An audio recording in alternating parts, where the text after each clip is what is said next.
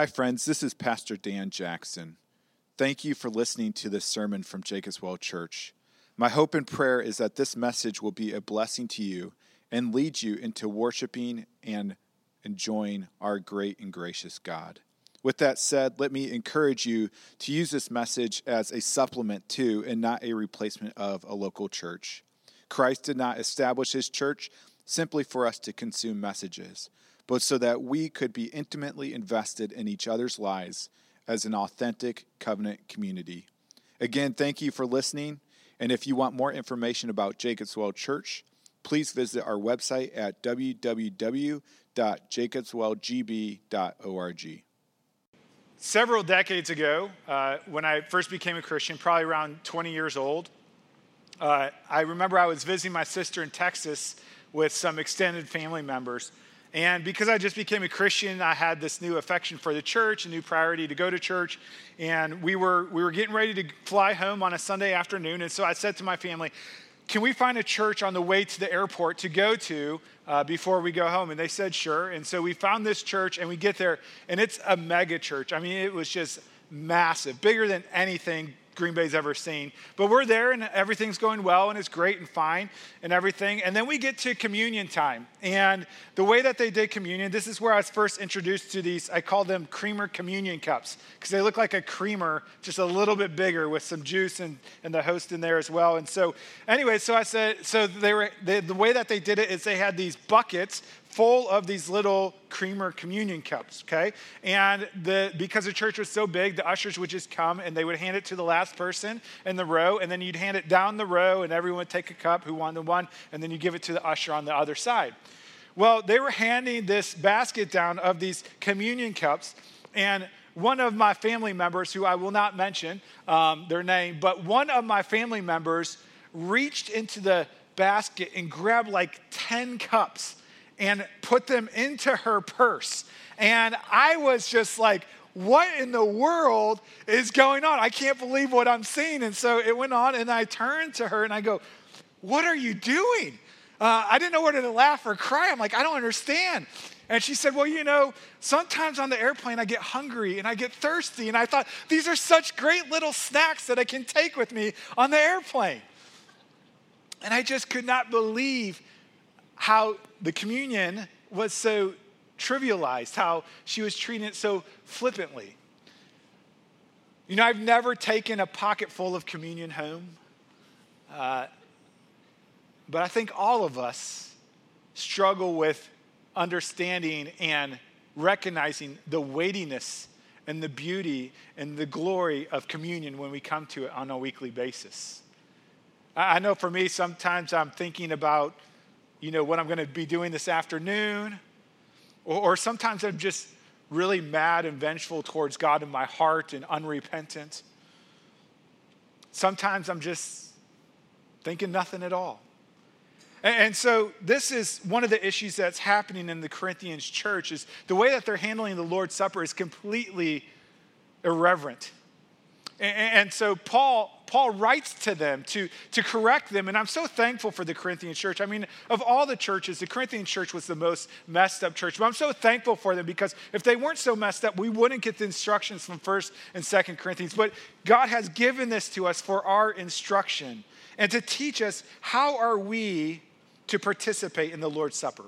And so that's what this passage is about today. So if you would, look at 1 Corinthians chapter 11 uh, we'll be looking at verses 17 through 34, so it's a little bit of a longer passage this week. If you're in the Red Bible, it's page 958. Page 958 in the Red Bible. And then if you would just keep your Bibles open, we'll be looking back at this passage throughout the sermon. So 1 Corinthians chapter 11, verse 17. This is God's word for us. But in the following instructions, I do not commend you because when you come together, it is not for the better, but for the worse. For in the first place, when you come together as a church, I hear that there are divisions among you. And I believe it in part. For there must be factions among you in order that those who are genuine among you may be recognized. When you come together, it is not the Lord's Supper that you eat. For in eating, each one goes ahead with his own meal. One goes hungry, another gets drunk. I love this. What? what? Do you not have houses to eat and drink in? Or do you not or do you despise the church of God and humiliate those who have nothing? What shall I say to you? Shall I commend you in this? No, I will not. For I received from the Lord what I also delivered to you that the Lord Jesus, on the night when he was betrayed, took bread. And when he had given thanks, he broke it and said, This is my body, which is for you. Do this in remembrance of me.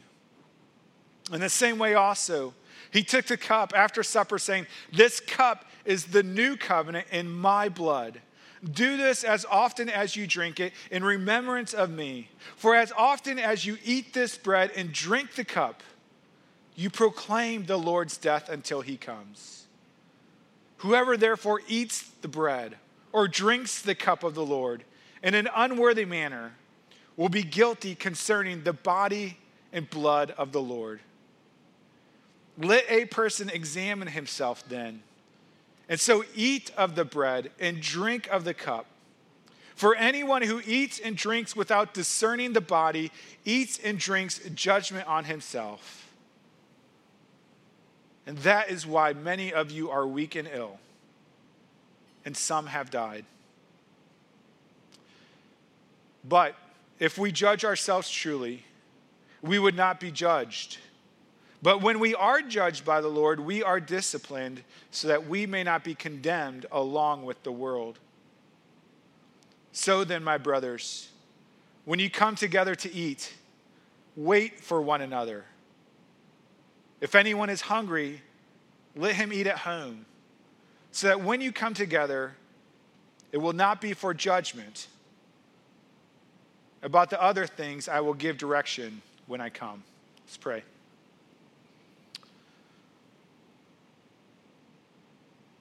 Lord, I pray that through your word this morning,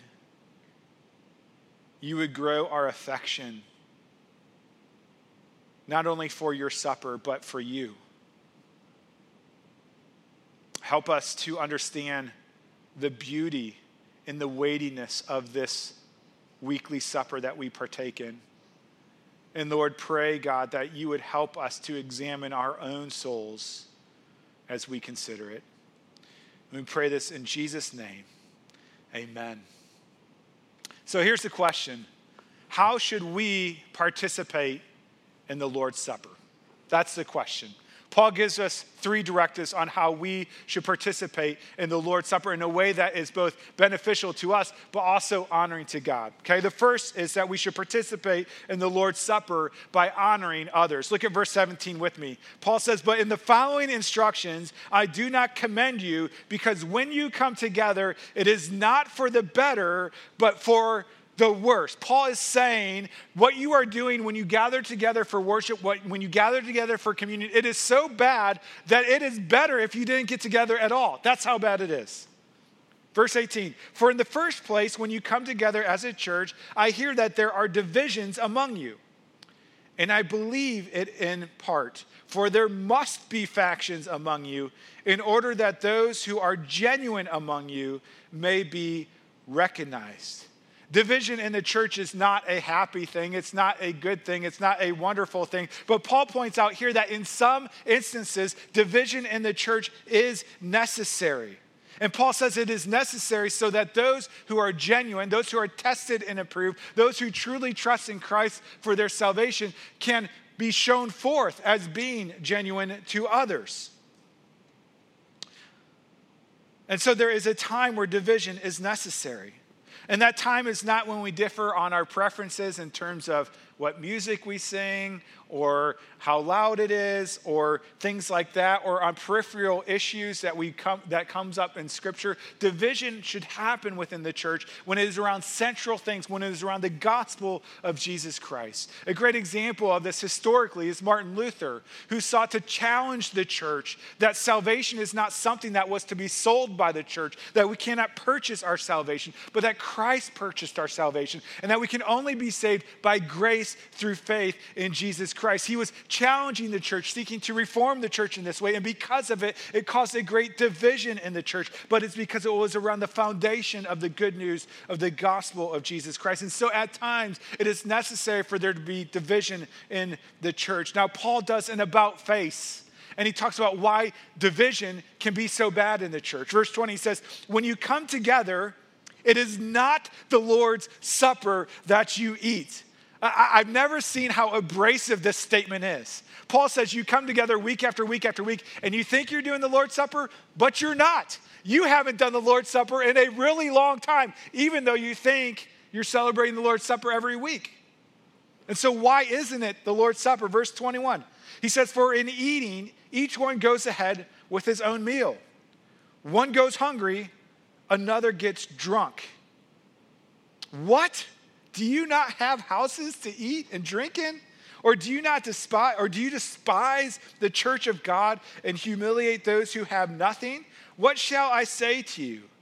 Shall I commend you in this? No, I will not.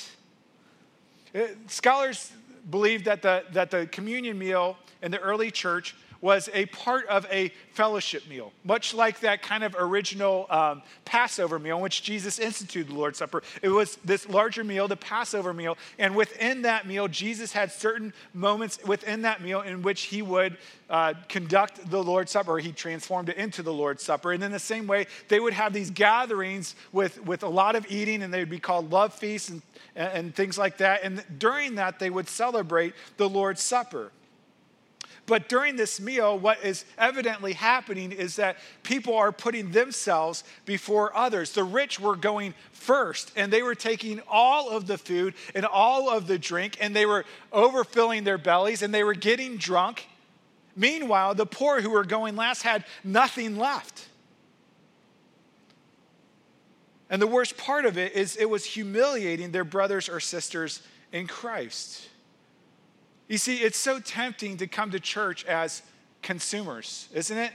Or as customers. A consumer is someone who has high expectations and low commitment, right? They expect a lot from the church, but they're not really willing to honor the church or to serve the church. I see this in my own heart. Uh, yesterday, we had here what's called presbytery where our sister churches from around the state come together. And last week i'm just thinking oh man this is so much work and i already have a busy week and i'm not sure i really want to do this but it's here and we have to do the setup we have to order food we have to figure things out. Originally we were going to have it outside but because of the heat last sunday we said let's move it inside but there are several presbyters who, who wanted to love their neighbor and said i don't feel comfortable doing that so we had to move it back outside set up a stage a, a streaming all this different stuff. It was just kind of crazy and so I, I found my heart getting kind of bitter towards it.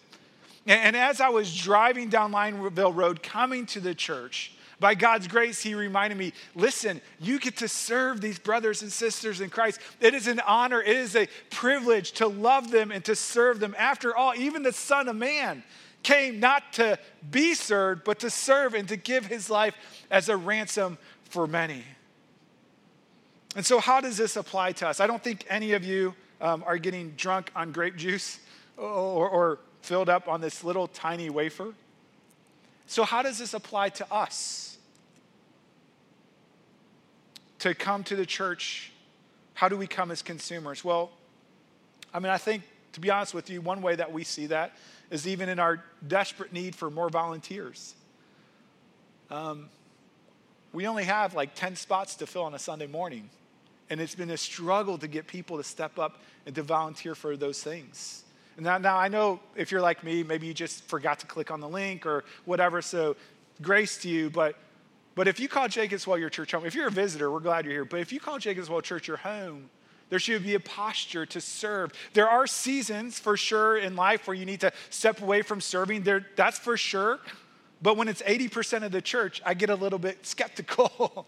and so, one way that we come as consumers is we come and we say, I want to be served and not serve others.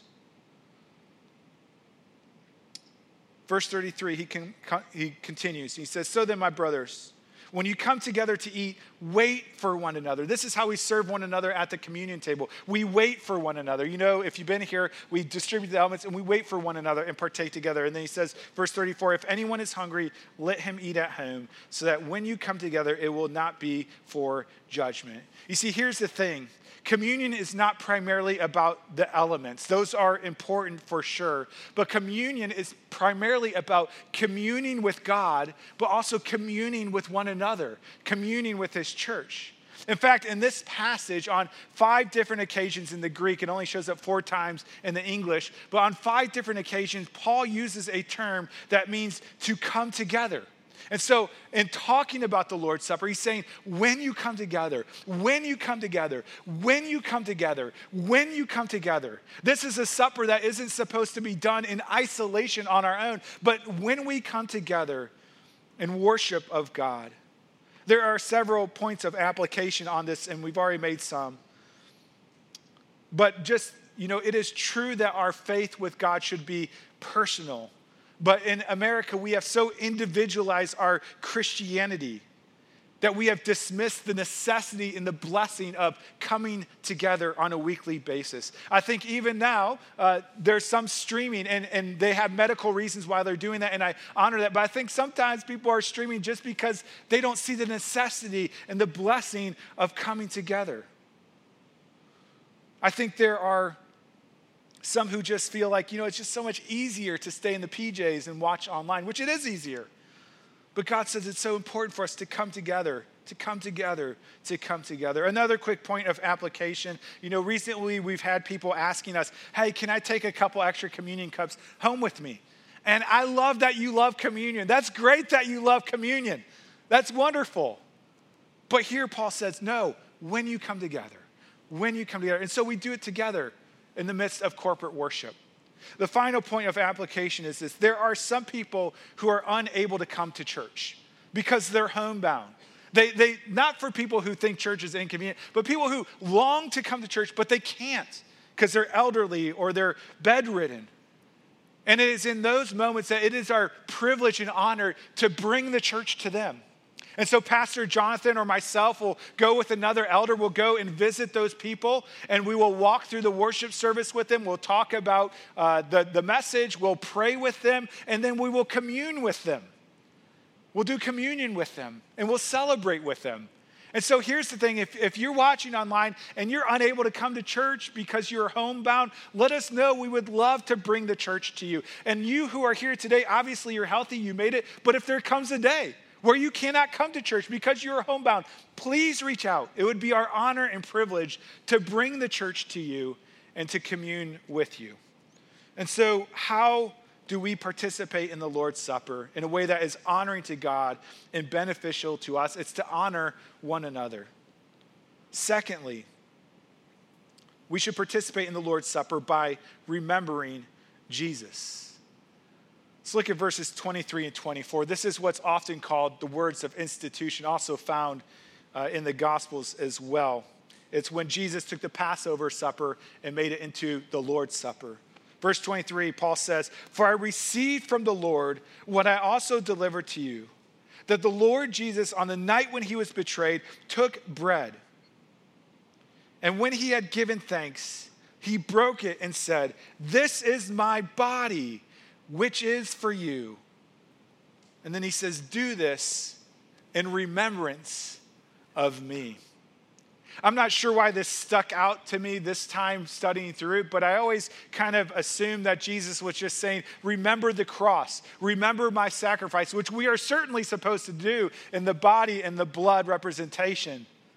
But he says here, Do this in remembrance of me to remember his love for you, his compassion towards you, his grace towards you, to remember that he was incarnate, that he did miracles and wonders, that he loved people and cared for people and ministered to people, to remember that he is even present with you right now through the Holy Spirit. So he says, Do this in remembrance of me.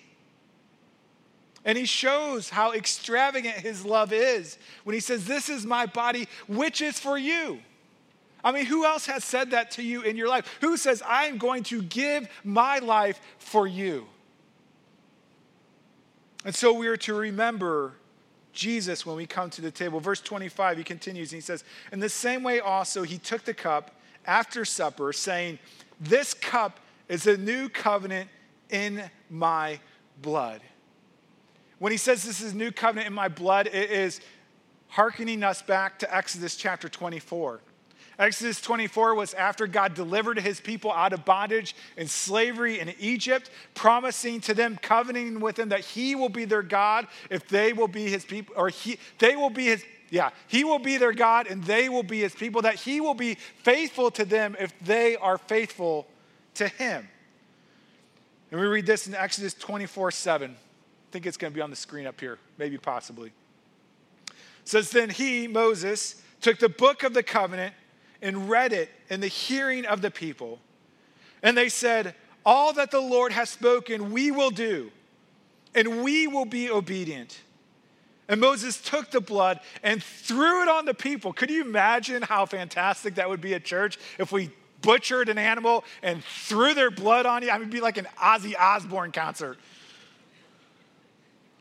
Moses took the blood and threw it on the people and said, Listen closely, Behold, the blood of the covenant, the blood of the covenant that the Lord has made with you in accordance with all these words. And so basically, God is saying, Listen, I'm covenanting with you through shed blood that I will be your God. You will be my people. I will be faithful to you if you are faithful to me. Well, if you've read any of the Old Testament, you know how the story goes that people are not faithful to God. They're not faithful to God at all. And so they break the covenant. But in the midst of them breaking this covenant, God, by his grace, promises them a new covenant, a more sure covenant, a more wonderful covenant, a more glorious covenant. We read about this covenant in Jeremiah 31. Again, I think it will be on the screen. Jeremiah 31 31 says, Behold, the days are coming, declares the Lord when I will make a new covenant with the house of Israel and the house of Judah. Not like the covenant that I made with their fathers on the day when I took them by the hand to bring them out of the land of Egypt. My covenant that they broke, though I was their husband, declared the Lord. For this is the covenant that I will make with the house of Israel after those days, declares the Lord. I will put my law within them, and I will write it on their hearts, and I will be their God, and they shall be my people. And no longer shall each one teach his neighbor and each his brother, saying, Know the Lord, for they shall all know me, from the least of them to their greatest, declare the Lord. And then he says this wonderful statement For I will forgive their iniquity, and I will remember their sin no more. God promises a new covenant, a better covenant, a more wonderful covenant. This covenant in the Old Testament is also called the covenant of peace, the everlasting covenant, the covenant of love. And so the people of God are waiting and waiting and waiting for this covenant to come, the covenant that we ratified in blood. And Jesus comes and he says, Listen, the new covenant has come, and it's not going to be ratified with the blood of animals, it's going to be ratified by my blood upon the cross, where I will pay for your sins, where I will bring you peace with God, where I will raise from the dead to give you everlasting life. And so when we come to the table, we celebrate that new covenant that the people of God long for for generations and generations. The new covenant that has brought us peace with God. Back to 1 Corinthians, verse 25, he says, In the same way also, he took the cup after supper, saying, This cup is a new covenant in my blood. Do this as often as you drink it in remembrance of me. There's that word again, in remembrance of me. For as often as you eat this bread and drink the cup, you proclaim the Lord's death until he comes. Okay, there's a lot there. First off, notice that Jesus or Paul does not prescribe a frequency that the supper is taken. He says, as often as you drink of it. Okay, so whenever you do this, this is what you should do. All right, So we do it weekly, other people do it quarterly. There's not a right or wrong answer. We think that we need as much of God's grace as we can get, and so we do it on a weekly basis, okay? So he doesn't prescribe a frequency, but he does prescribe a duration. He says, Do this until I come again. See, when Christ comes again, our faith will become sight, and our prayers will become praise, and the communion cup will be replaced with a greater cup at the wedding supper of the Lamb. But until that time, we drink of this cup to remember Jesus. And one way we remember Jesus that Paul says here is that this supper actually proclaims the Lord's death. These elements are visible, touchable, consumable proclamation of the good news of the gospel of Jesus Christ. J.C. Ryle puts it this way I love his language. He says, The Lord's Supper is a visible sermon. It's a visible sermon, appealing to believers' senses and teaching the old foundational truths of the gospel that Christ's death on the cross is the life of man's soul. I don't know if you've ever been in a relationship where you're like, oh, like maybe you're dating so you're like, baby, I love you so much. Words can't describe how much I love you, right? Or, or maybe like even a, a, parent, you say, I love you so much, I can't describe it with words. Or your kids, I love you so much, I can't describe it with words. Have you ever felt that? God has too. The words are important. He tells us in His Word that He loves us and cares for us, but words are not enough. And so He has given us His supper to communicate it in a tangible, touchable, consumable way how much He loves you. Not a future version of you. He loves you today because words are important to tell you His love, but they are not enough. And so He has given us His table. At the supper, we must remember Jesus his works, his love, his presence, his sacrifice. We must remember because when we remember what he has done, it leads us to gratitude. And gratitude leads us to praise. And praise leads us to enjoyment. Let me give you an illustration of this. There are times where I take my wife for granted, times that I don't appreciate her as much as I should. And I know I'm probably the only husband here that does that, right? But then what happens is I start to remember. I remember that my wife left small little Fall Creek, Wisconsin to come to hot, sweaty Missouri to be married to me. I remember that my wife followed me back up to Wisconsin where I had massive career failures and just was really struggling, and yet she was faithful to me. And then I remember that she followed me to seminary, that we went to seminary, and she worked all through seminary to put me through seminary. And I remember that she took this great leap of faith to plant a church with me. And then I remember that she bore our four children and raises them and does an amazing job at it. I remember that she cooks me breakfast almost every morning and she shovels our driveway almost all the time. I mean, it's, I think she likes it. I'm not sure. Maybe she just gets early. But she is an amazing woman. I remember these things. And as I remember these things, my heart grows in gratitude. And as I grow in gratitude, I praise her. And as I praise her, I enjoy her. Does that make sense? And so we must remember Jesus. Yes, his death and resurrection, but all of Jesus. It's a boundless remembrance that we can have. Because when we remember who Jesus is and what he has done for us, it leads us to gratitude, and gratitude leads to praise, and praise leads to enjoyment of Christ at the table. Finally, how should we participate in the Lord's Supper? Honoring others, loving others, serving others, thinking of others, being reconciled with others, remembering Jesus, who he is as the lover of your soul. But finally, by examining ourselves. Verse 27 says, Whoever therefore eats the bread or drinks the cup of the Lord in an unworthy manner will be guilty concerning the body and the blood of the Lord. This certainly is a strong warning, isn't it? Not to come to this table casually or flippantly. Um, I, I, I, I get concerned about churches that just kind of throw communion out to anyone, you know, like it's trick or treating or something like that. This is a serious matter that should be taken with reverence. Verse 28 says, Let a person examine himself then, And so eat of the bread and drink of the cup. For anyone who eats and drinks without discerning the body, what's interesting is he doesn't say blood, so he's most likely referring to the body of Christ, the church there at Corinth. If you're not discerning one another and being reconciled with one another, says eats and drinks judgment on himself. What does that judgment look like? that is why it doesn't say some. It's why many of you are weak and ill, and some have died. For the non Christian, the judgment is a judgment of damnation. But for the Christian, the judgment is a judgment of God's loving, fatherly discipline, as we see here. Verse 31 But if we judge ourselves truly, we would not be judged.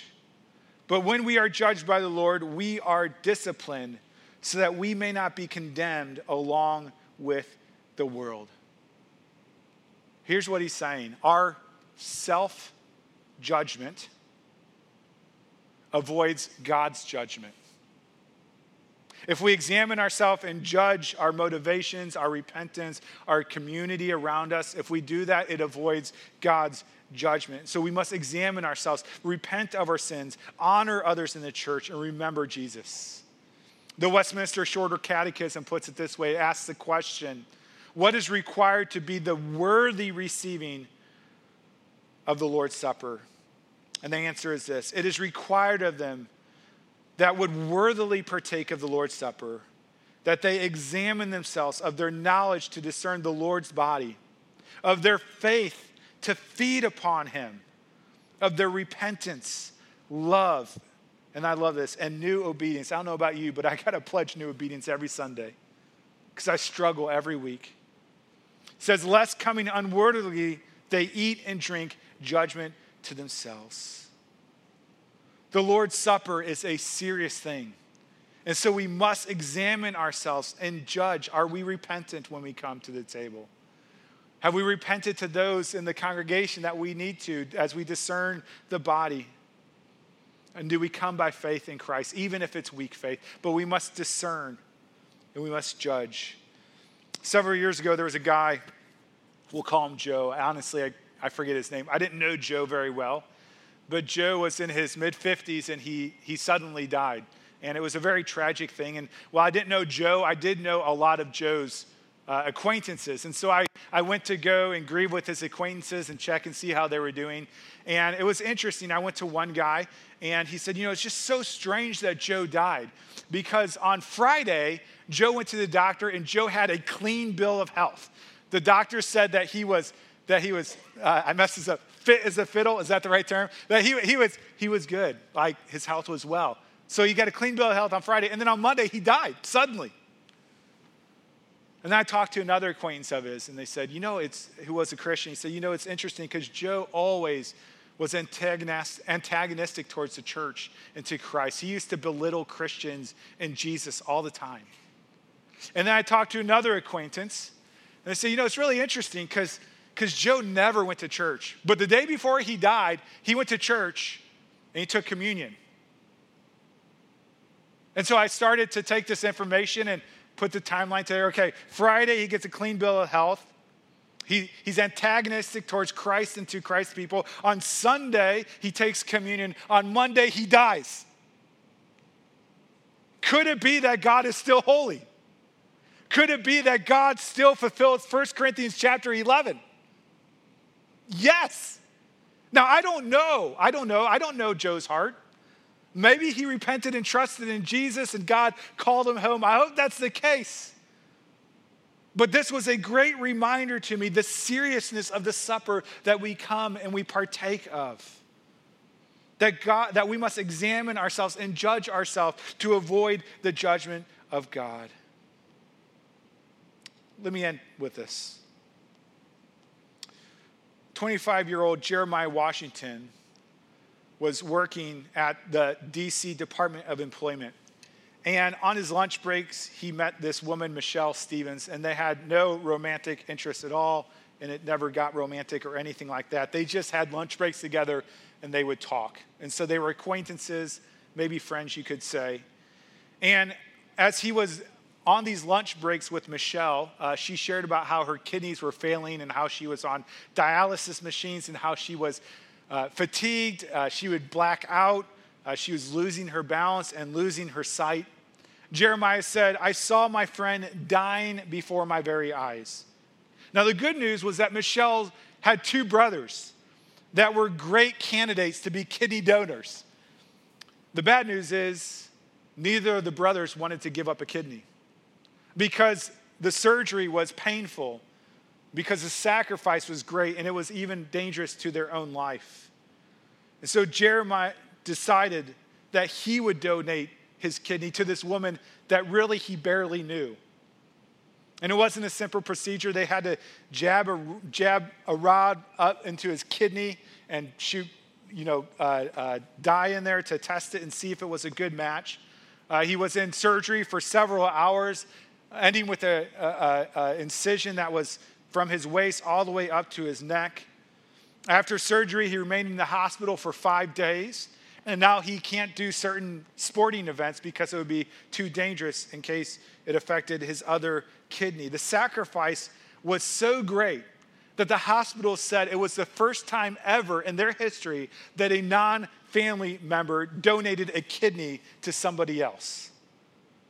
And when Jeremiah was asked why he donated his kidney, he simply said, I prayed for it, I asked God for guidance, and that's why I that's, that's what I got God's guidance to donate his kidney. Now, here's the thing since the donation of that kidney, which was over a decade ago, Jeremiah and Michelle have gotten together twice a month for lunch.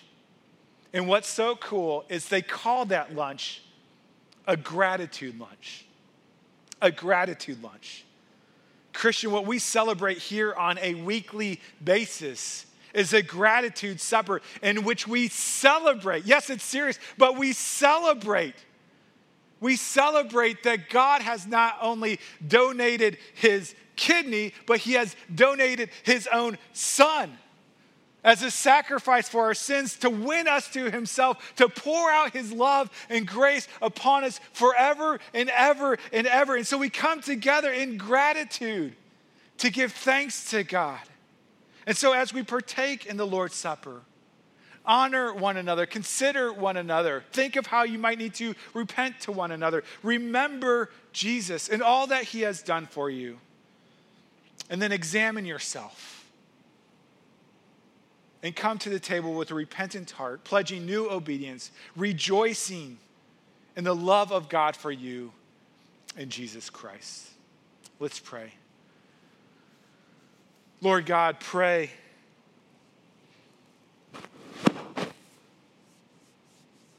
Pray, Lord, that you would help us to receive this supper with new joy this morning, with new weightiness. Lord, I pray if there's anyone here who doesn't know you, that they would refrain and turn to trust in you for their salvation, Lord. Bless us through this meal. We pray this in Jesus' name. Amen.